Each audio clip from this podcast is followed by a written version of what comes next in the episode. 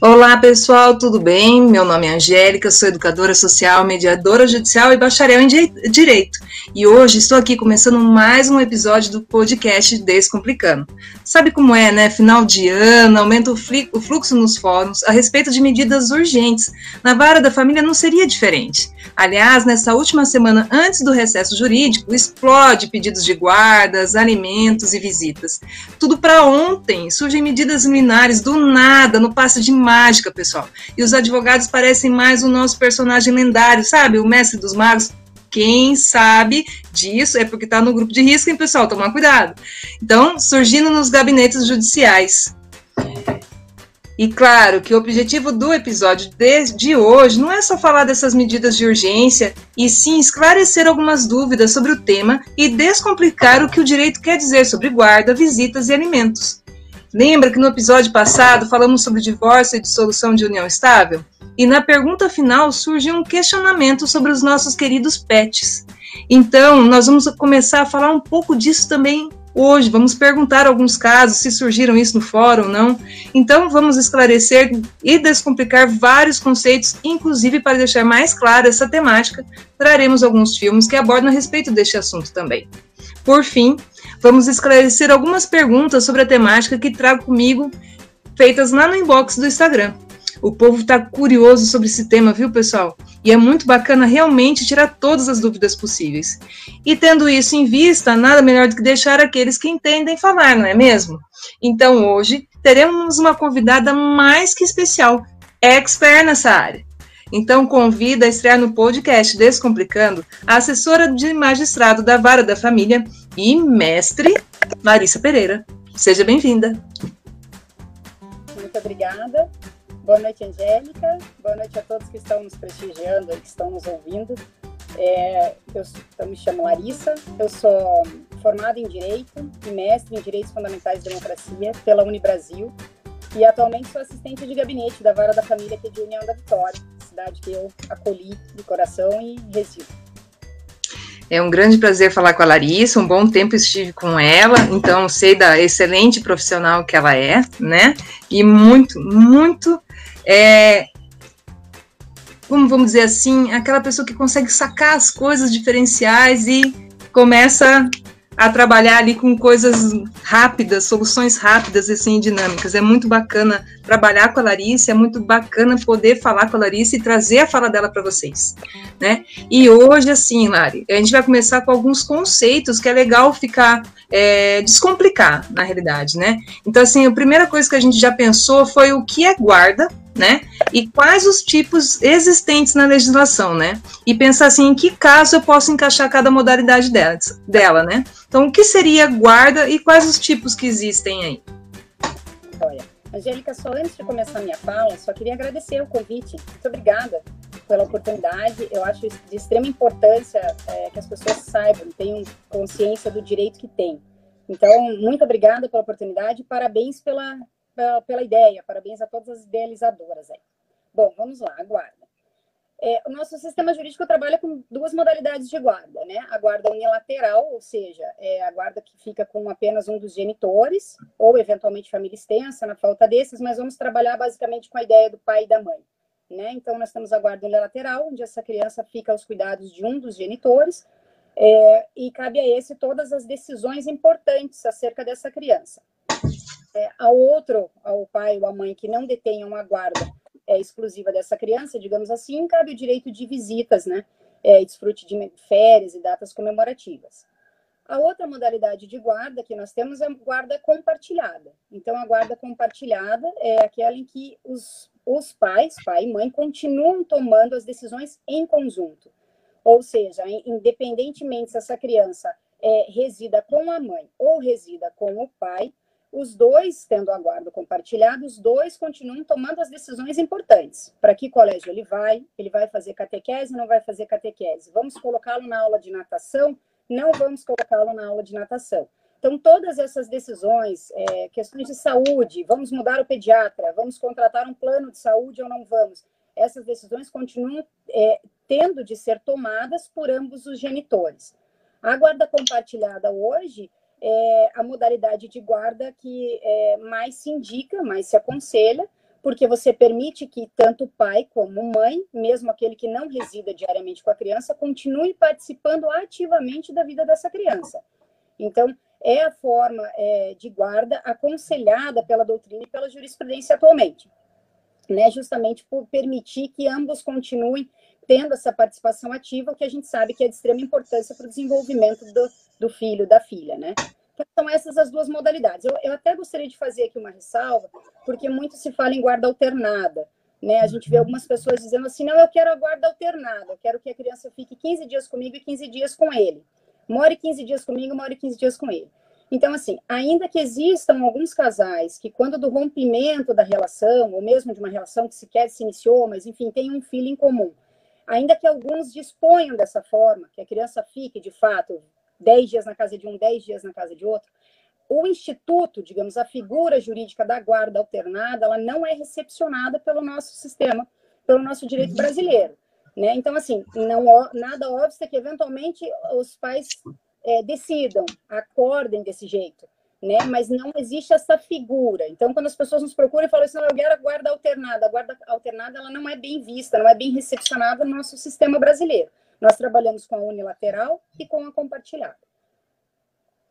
Então, eu estava até pensando em perguntar a você a respeito dessa alternada, porque eu ouvi algumas falas a respeito disso, e fiquei pensando, né, no nosso ordenamento é viável, né, a nossa realidade é viável, porque hoje o que se fala é da, da obrigatoriedade, talvez, dessa compartilhada. E seria obrigatório mesmo, Larissa? Em todas as situações cabe a compartilhada, ou não, o casal ele pode escolher realmente unilateral ou só em algumas situações.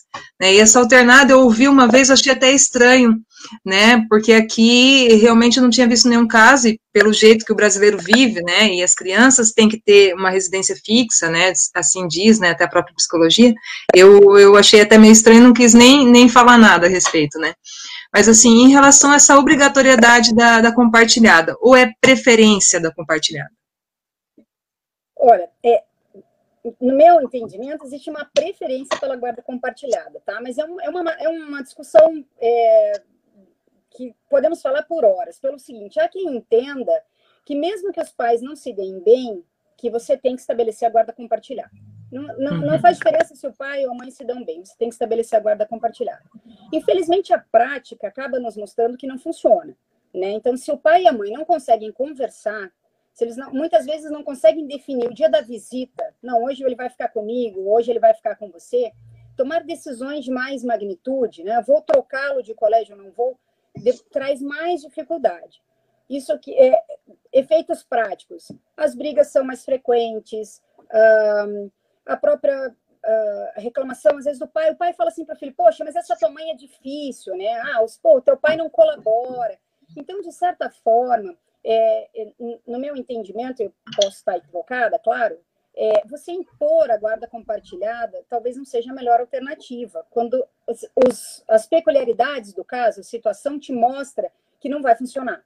Né? Uhum. Então, é preciso que o pai e a mãe tenham consciência de que essa criança, esse filho, ele precisa ficar fora do conflito, né? O nosso relacionamento não deu certo, ok, não deu certo por uma série de fatores, mas o nosso filho é, não precisa participar disso, né? Ele não tem que participar disso, ele não deve participar disso. Então, nós adultos temos que gerenciar os efeitos desse nosso rompimento né, ou de uma relação que sequer se iniciou, mas enfim, nós somos os adultos nós temos que preservá-lo.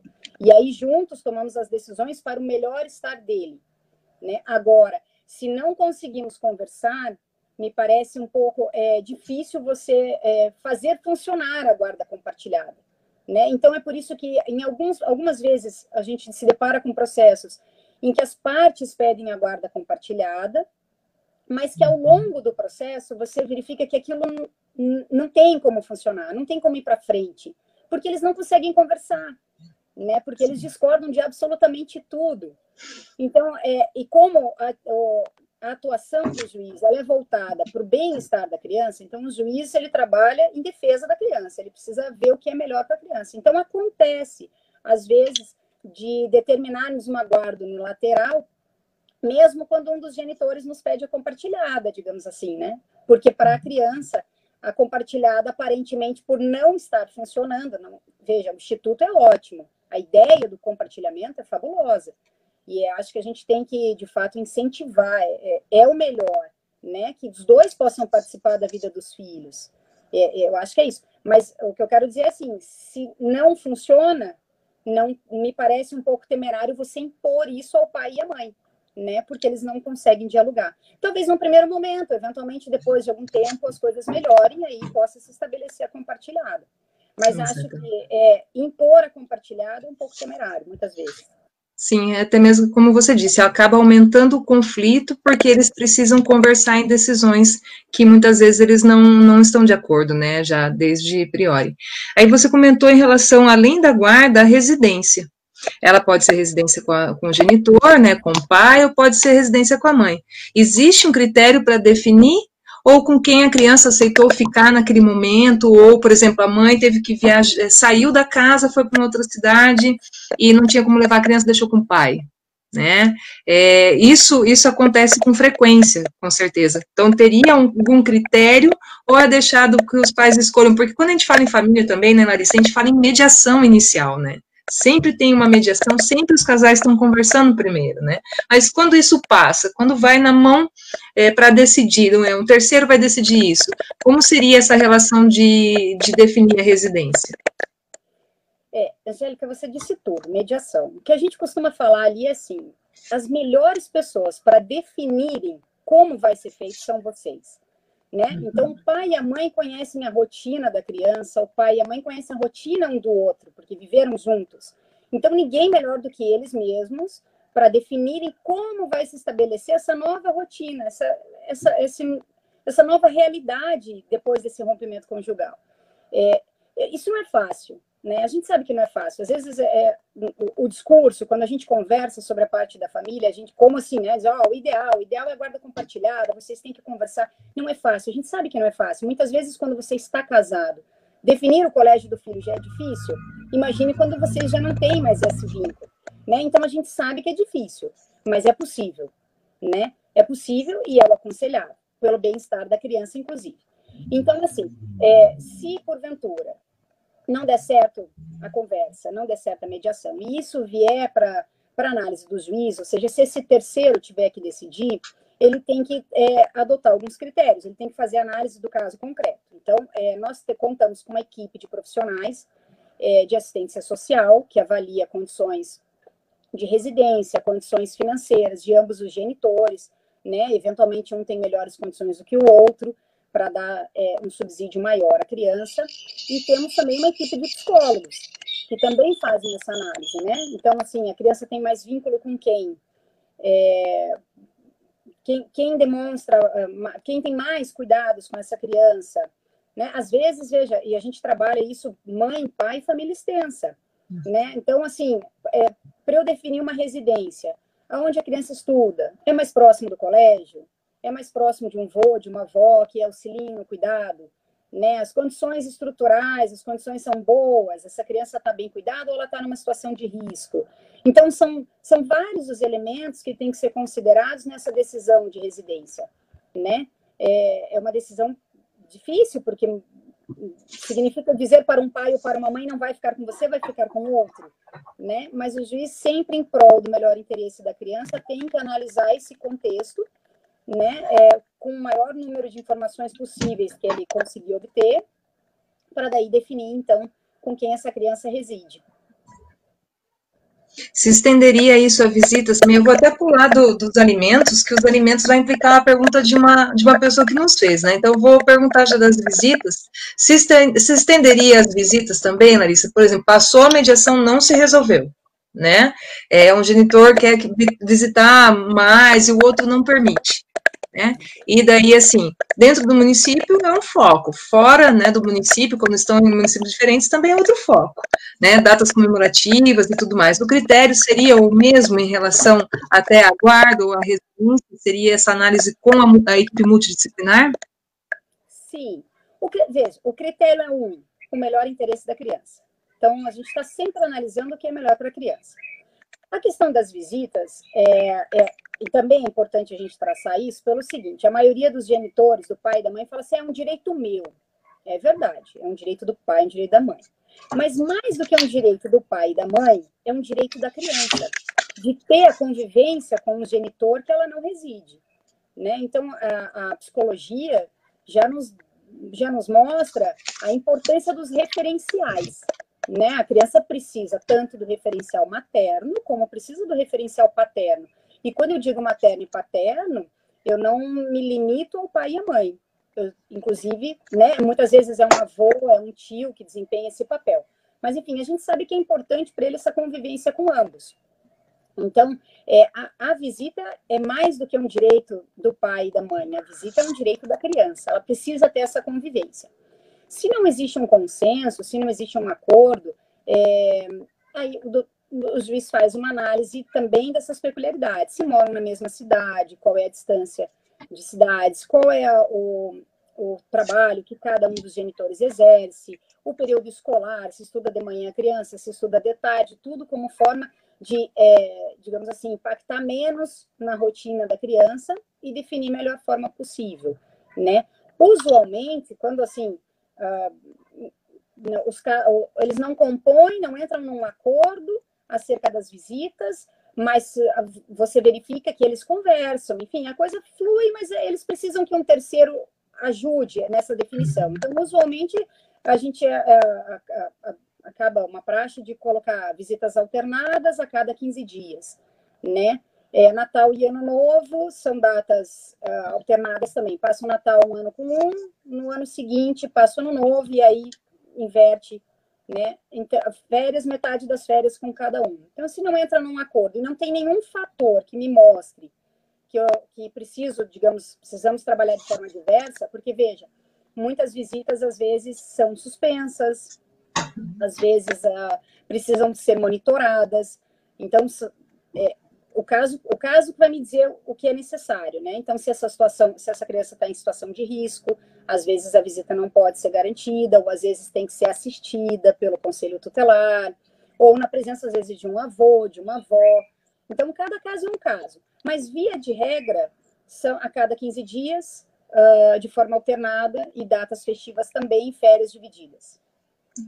Bacana. É bom o pessoal que está ouvindo, né, agora ao vivo e vai ouvir no podcast mais tarde, é, saber certinho essas dúvidas para poder, ou tem um amigo, uma amiga também que precisa dar um conselho, uma fala, uma dica, né, ou até mesmo eles, ele passa por essa situação e às vezes fica na dúvida, fica com medo, né, até de deixar passar por um terceiro, estava na dúvida naquela hora na mediação, na conversa com a ex-esposa no momento, e o que faz? Então, agora eles conseguem, pelo menos, pôr um pouquinho na cabeça, pensar o que eu posso fazer e até onde pode chegar, né? É uma possibilidade, né, para se organizar e tudo mais. Isso é bem bacana, Larissa.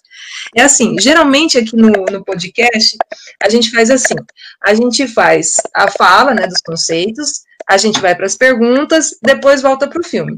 Hoje eu vou trocar, eu vou inverter. Então, eu vou, vou para o filme, tá? Então, assim, a gente sempre pega um filme que fala um pouco do tema, para poder, para o pessoal poder saber na prática como funciona. Claro que filme é várias vezes é brincadeira, ou é comédia, ou é drama, não é real, mas a gente consegue dar uma visualizada ali para entender um pouquinho como funciona. E daí, o que a gente sempre pergunta para a convidada, e aí, você tem um filme que traga algum sentido do que a gente está conversando? Ou um filme, uma série? Esses tempos atrás foi até um podcast, e foi bem bacana. Tenho, eu tenho sim. Eu só, deixa eu fazer um complemento da questão das visitas, que eu também acho importante. É, empatia é algo muito importante. Porque, veja, é, a gente costuma, é, no dia a dia, a gente costuma ver casos em que os dois saem feridos da relação, né? Quem sai de uma relação que não deu certo, é, ele sai ferido. É muito comum que ambos se sintam injustiçados, todos temos as nossas razões, né? As nossas angústias.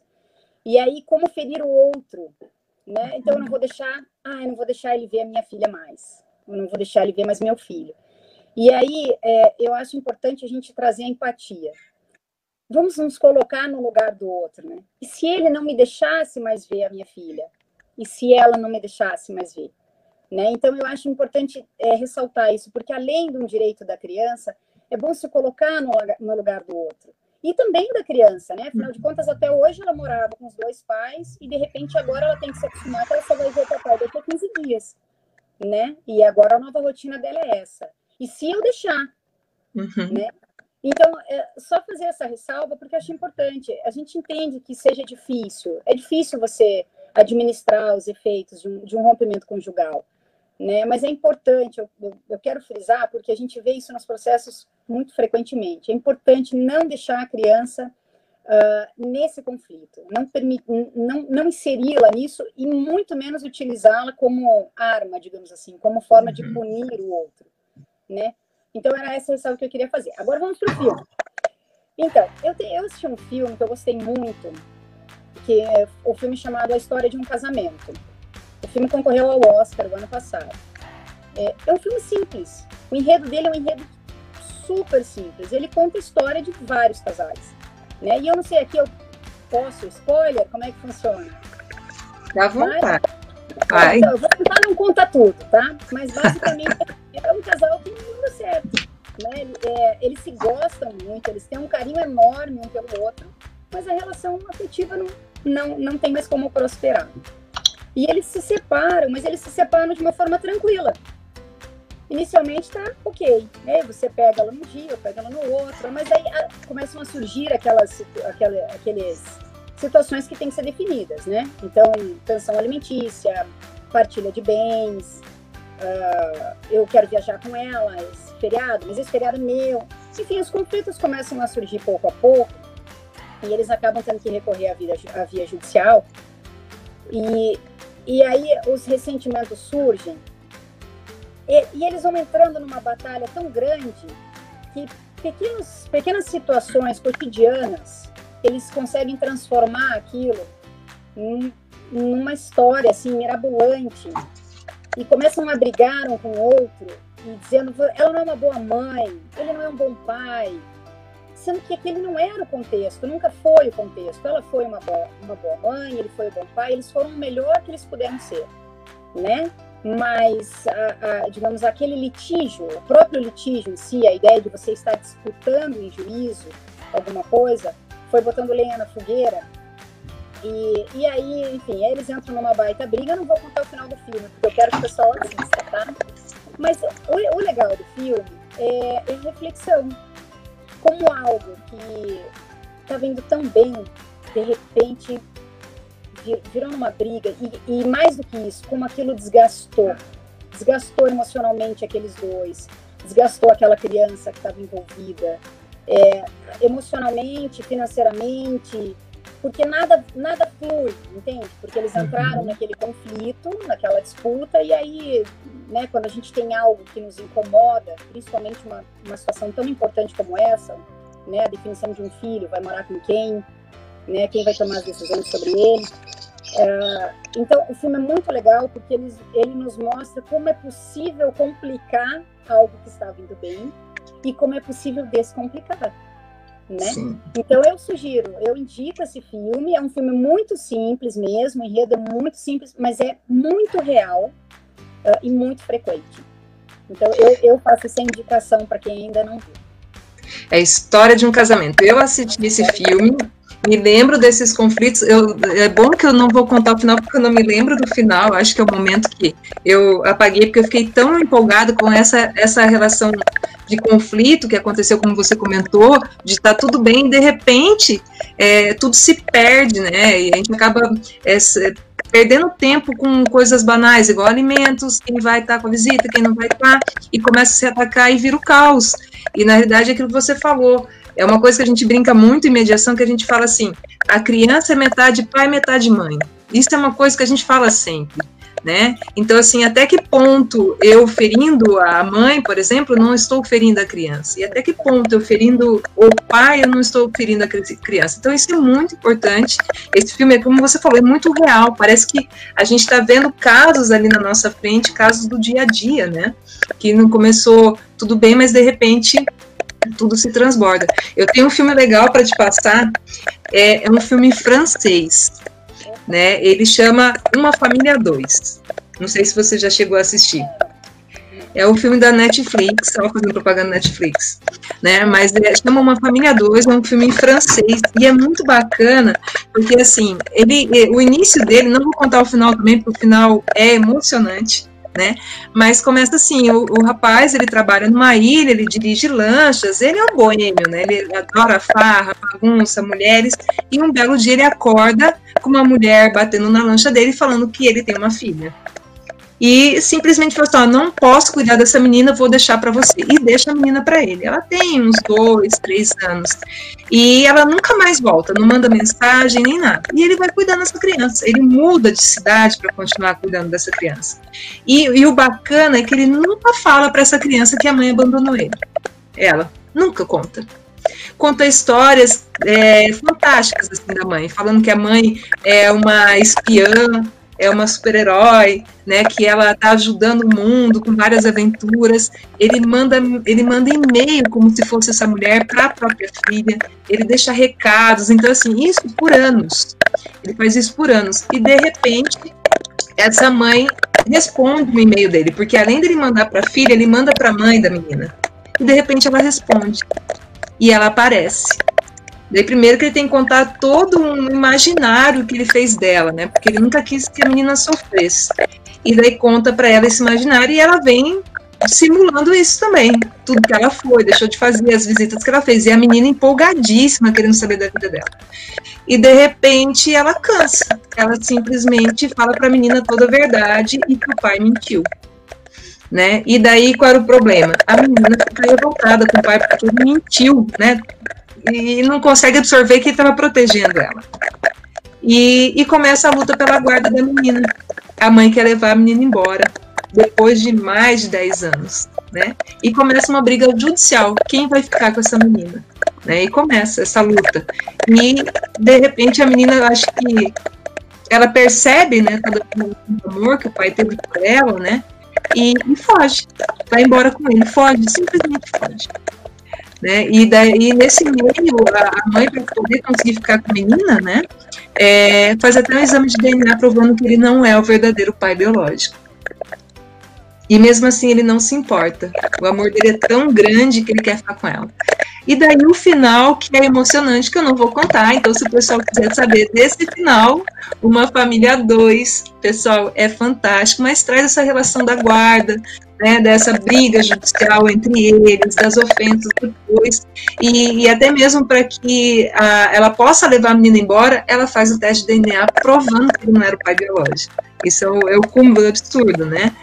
E, mas mesmo assim, a relação de afeto dele é muito superior a tudo isso, e ele fica com a menina. Né? É bem, bem interessante. E a menina escolhe ficar com ele também. Né? Então, se a pessoa quiser assistir, é um filme muito bacana. É, vamos para perguntas, então, Marita. Uma rede de perguntas aqui, ó. Eu vou trazer os casos, tá?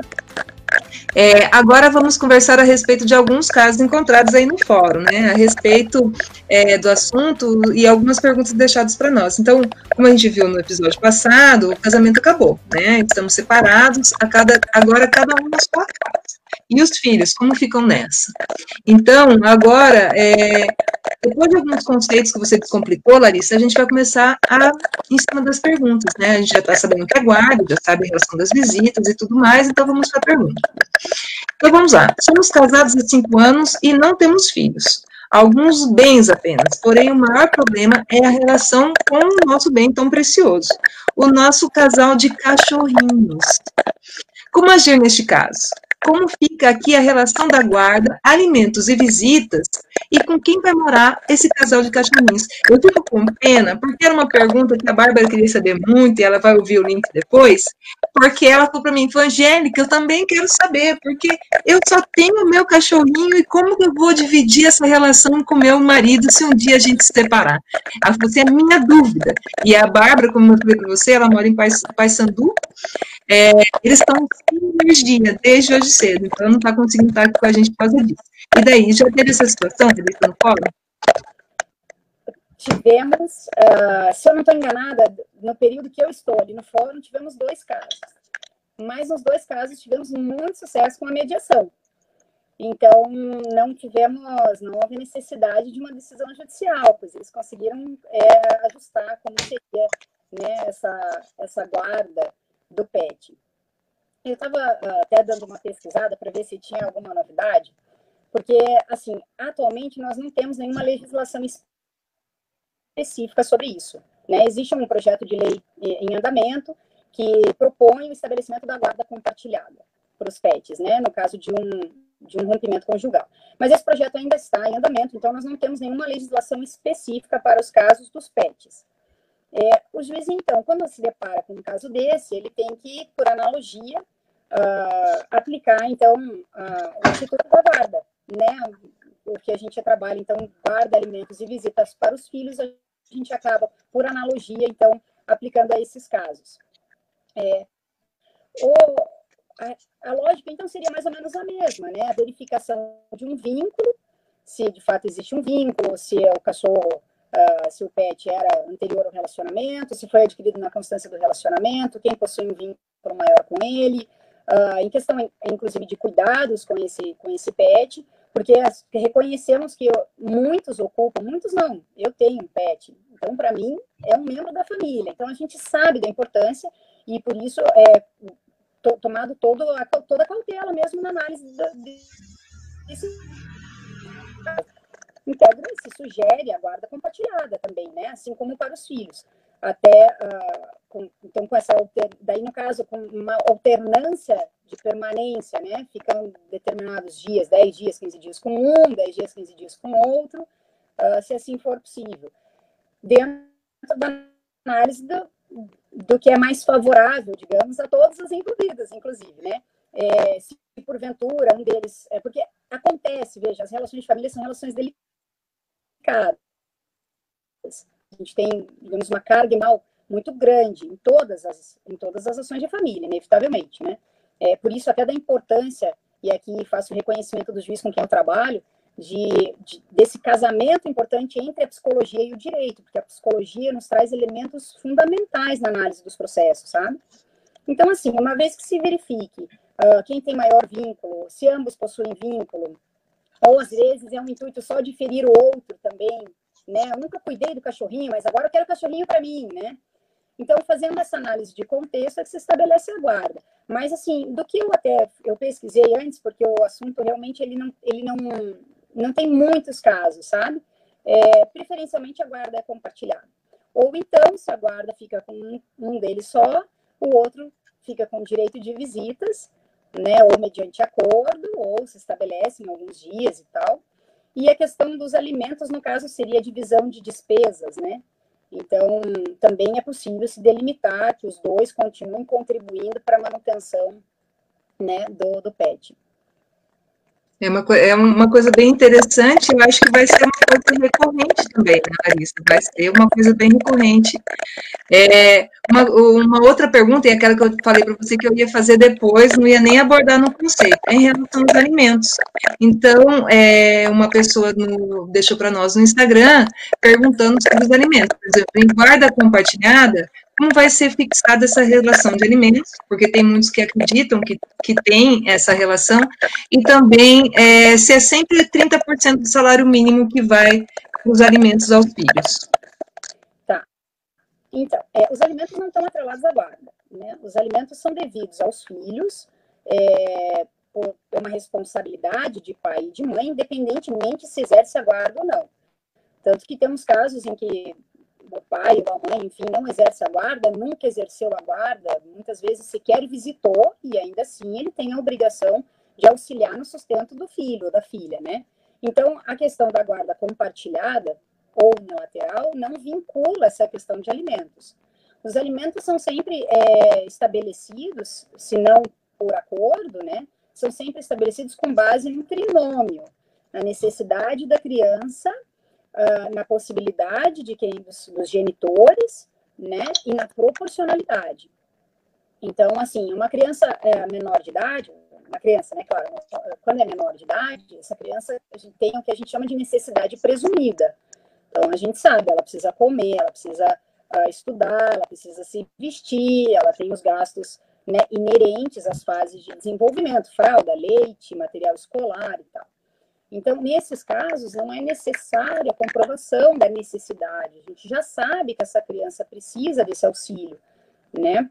Uh, acontece uh, em alguns casos que a, as crianças têm necessidades além, né? Então, eu preciso de um leite especial, que custa muito mais caro, eu preciso de um atendimento médico uh, mais constante, frequente, porque a criança tem algum, algum probleminha de saúde.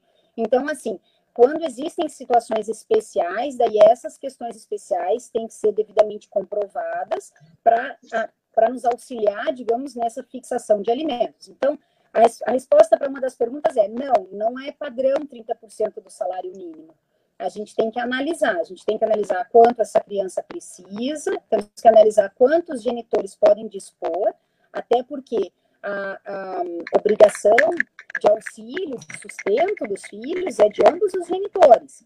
Né? Então, muitas vezes, assim, a mãe está com a guarda, ou o pai está com a guarda, é, e entra com um pedido de alimentos em face do outro.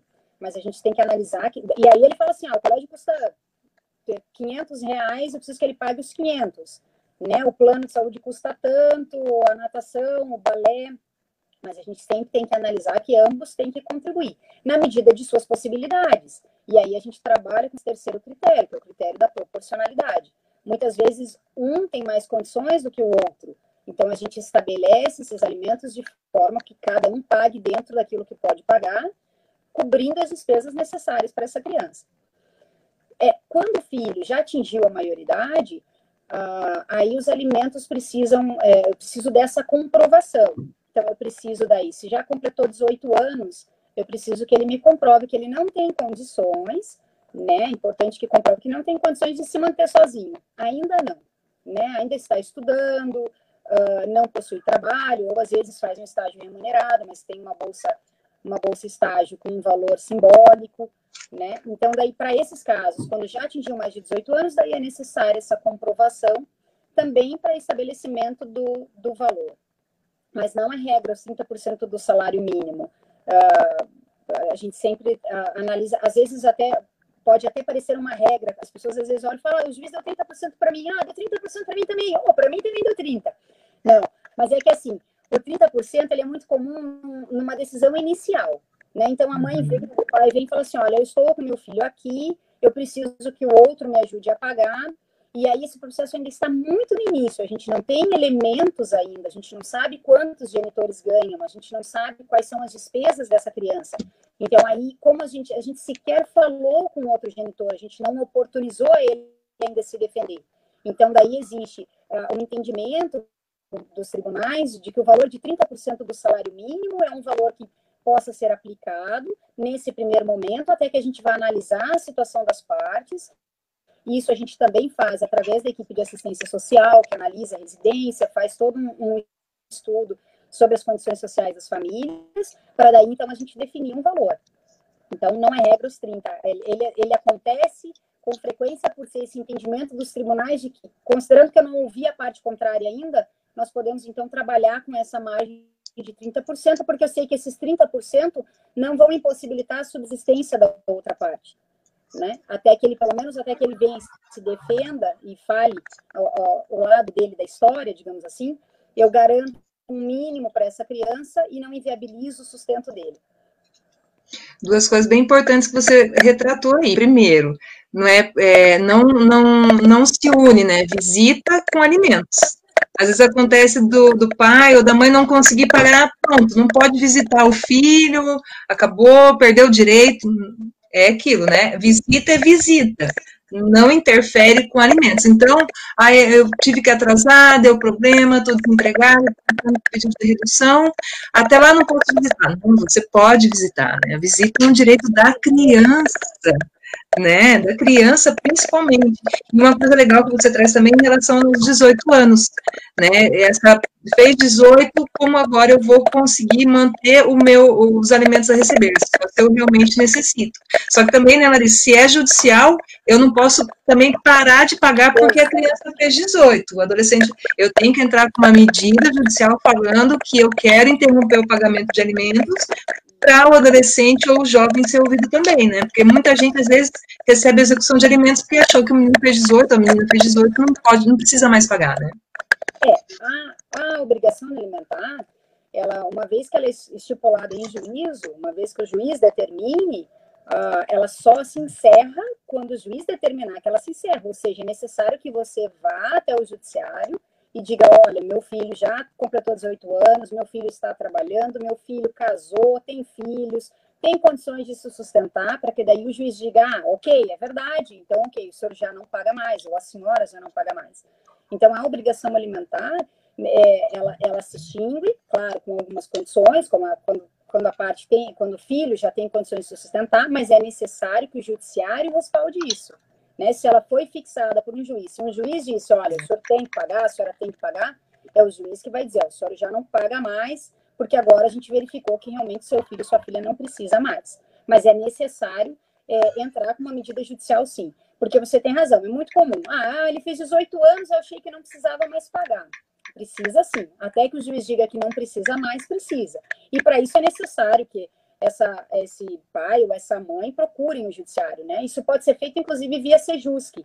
Né? Chega no balcão do Sejusc, pede uma audiência, pede uma mediação, explica, a gente pode auxiliar nisso também. O judiciário, uma das, das formas de abertura das portas do judiciário foi o Sejusc, desempenha isso é, de forma fantástica, assim. Então, é necessário mesmo que se procure o judiciário para que essa relação alimentícia seja extinta ou, eventualmente, não, se considerar, né, se, se restar comprovado que o filho ainda precisa desse auxílio, aí essa, essa obrigação vai permanecer ainda por um tempo. Exato. É uma outra pergunta aqui. Desde quando minha esposa saiu de casa e foi morar em outra cidade, minha filha morou comigo. Isso já há seis anos.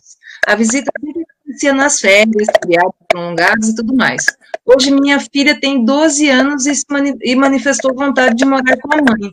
A guarda é compartilhada. O que devo fazer? Não quero deixá-la ir. A vontade da minha filha fica à frente de tudo.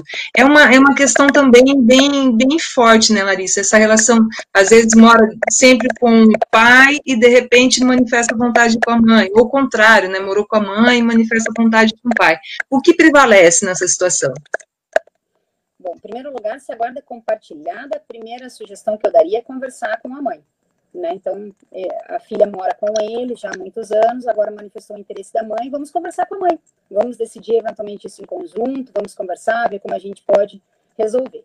Se não for possível, né, em havendo, a, digamos aí, a filha quer ir morar, a mãe está disposta a receber, é, mas ele não quer deixar ir, daí isso né, vem ao judiciário.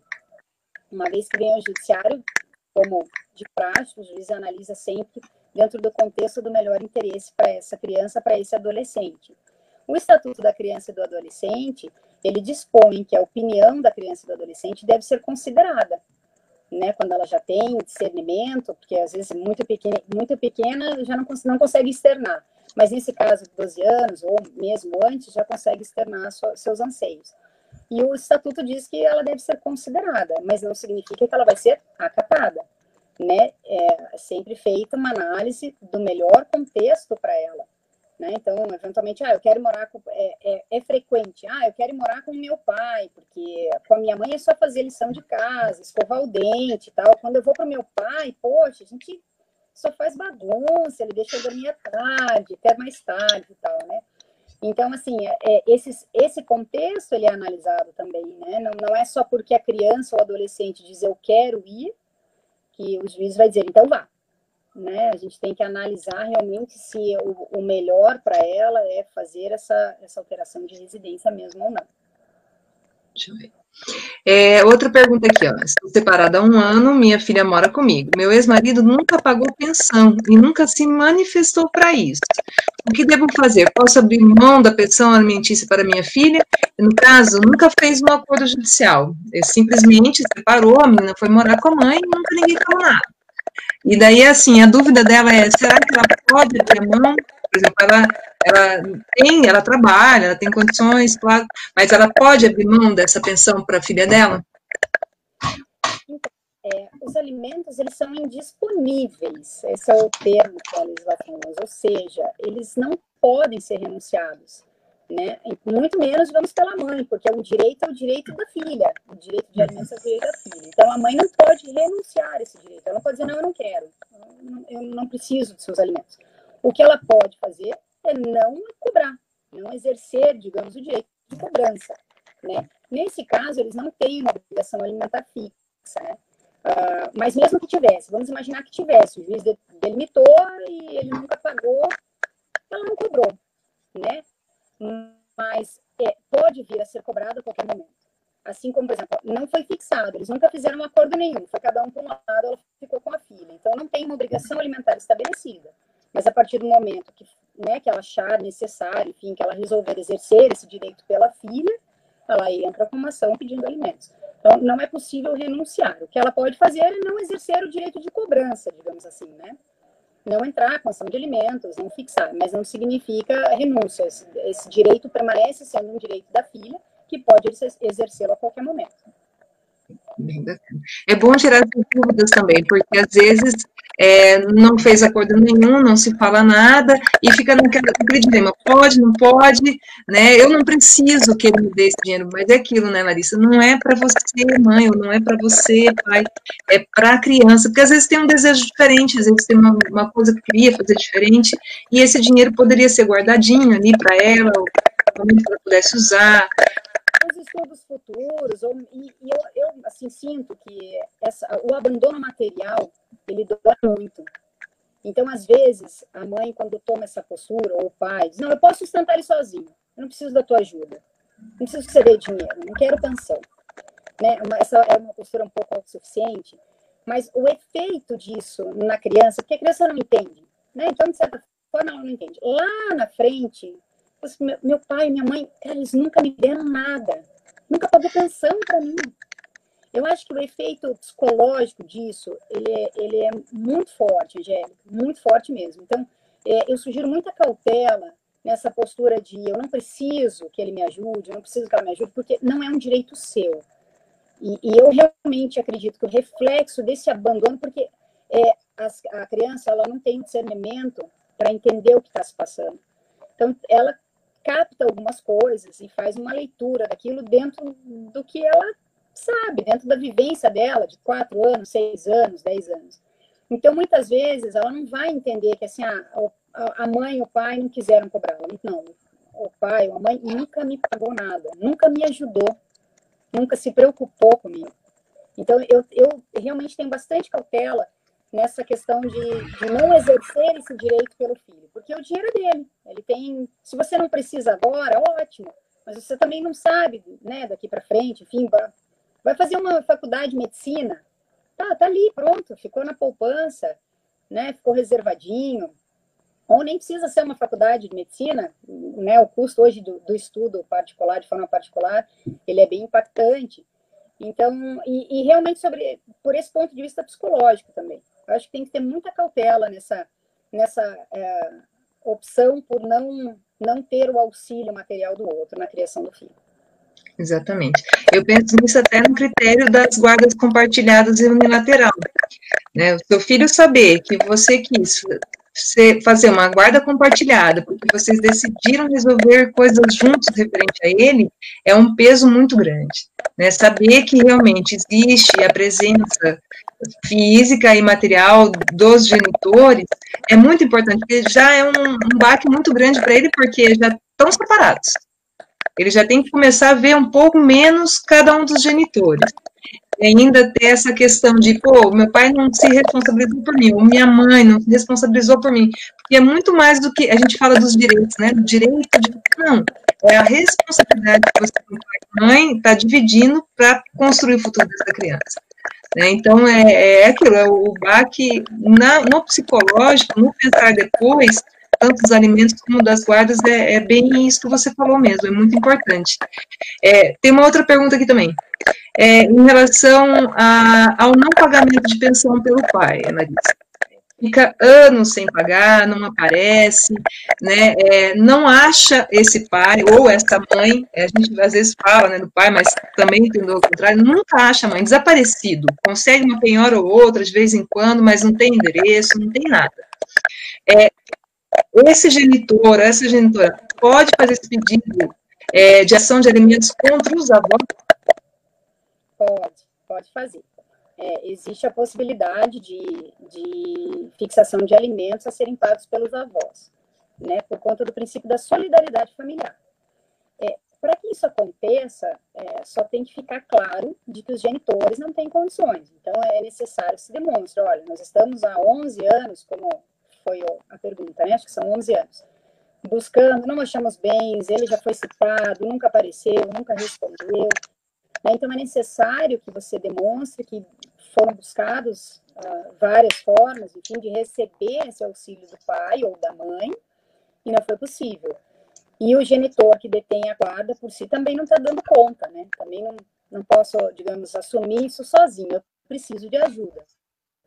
Então, daí entra uma figura dos avós, sim, é possível pedir, e os critérios para fixação são os mesmos, é, são os mesmos critérios quando é pai e mãe, né? O critério da necessidade, da possibilidade dos avós, é, da proporcionalidade. Então, muitas vezes, as sanções em face dos avós podem ser um pouco menores do que seriam em face dos genitores, né? Porque às vezes são aposentados, recebem um salário mínimo.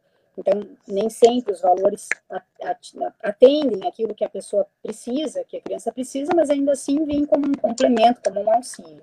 É possível sim pedir em face dos avós, mas desde que comprovado, repito, que não foi, não teve êxito, digamos, não foi conseguido com o genitor ou com a genitora, né? Exatamente. Larissa, assim, ó, pessoal que fez essas perguntas, acho que conseguiu abraçar bastante essa questão de guarda, alimentos, visitas, isso é muito bacana. E no decorrer das suas falas, você chegou a comentar de algumas ações da Vara da Família. E a gente sabe, Lari, né, não porque a gente trabalhou aí, ou estagiou aí, ou porque a gente gosta demais desse juiz, não é verdade? A gente sabe que a Vara da Família de União da Vitória hoje é referência, né, referência no Paraná, na realidade, né, em vários projetos da equipe multidisciplinar. Então, assim, eu queria que você trouxesse alguns projetos para o pessoal de União da Vitória que ainda não conhece, que possa pedir em caso precise, né? Ou o pessoal que está ouvindo aí de Maringá, Paysandu, Londrina, porque esse podcast chega longe, às vezes de algum projeto que na sua cidade não tem e poderia, né, trazer sugestões. O que a Vara da Família de União da Vitória hoje traz de projetos a respeito desse tema? Ok. Bom, é, vou reforçar aqui que tenho o privilégio de trabalhar com um juiz que reconhece, uh, reconhece, estimula, incentiva essa parceria entre direito e psicologia.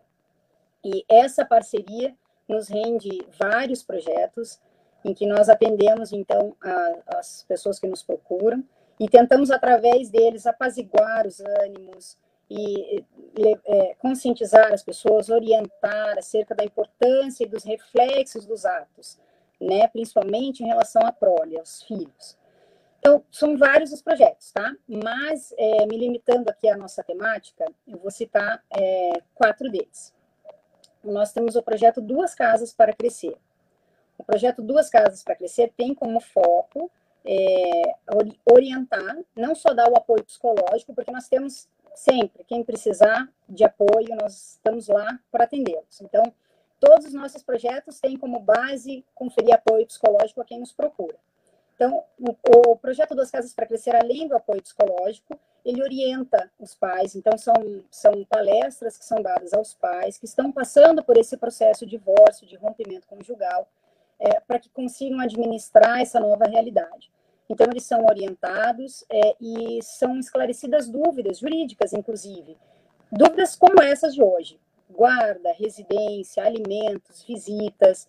Então, é um projeto muito importante, nos ajuda bastante nos, nas nossas leads diárias ali.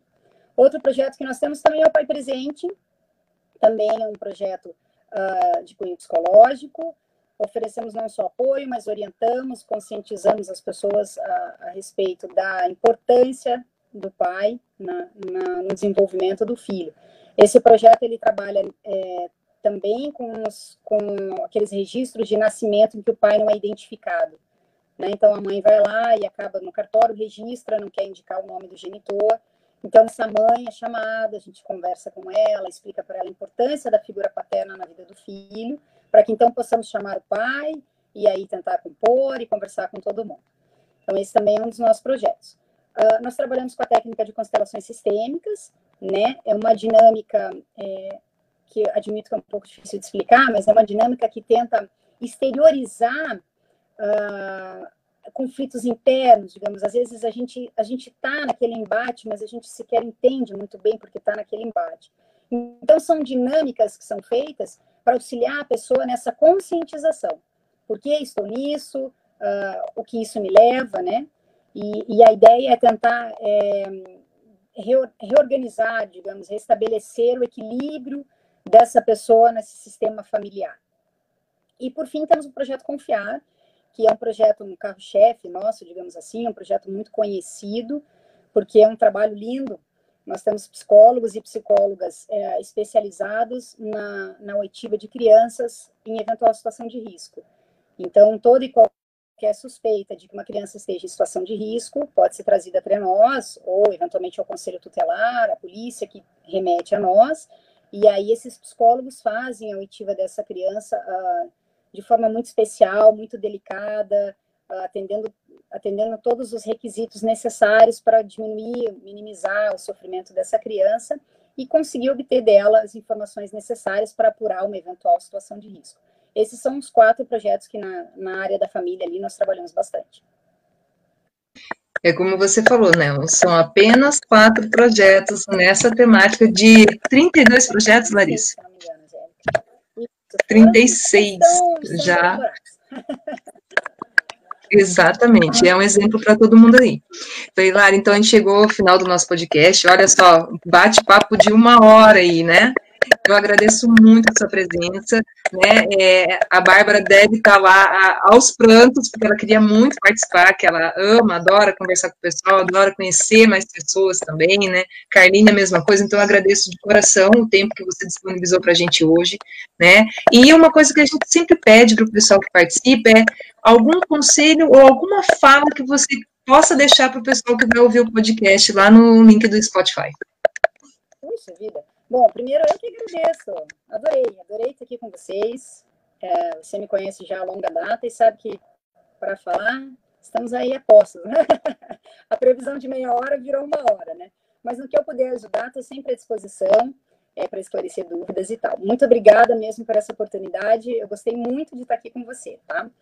Uh, eu, eu acho que para o fecho, eu vou repetir o que eu disse lá no início: empatia empatia, vamos ser mais empáticos, vamos nos colocar no lugar do outro, né? Uh, e vamos olhar com bastante carinho para os nossos filhos, né? Eles não precisam participar, são decisões de adulto.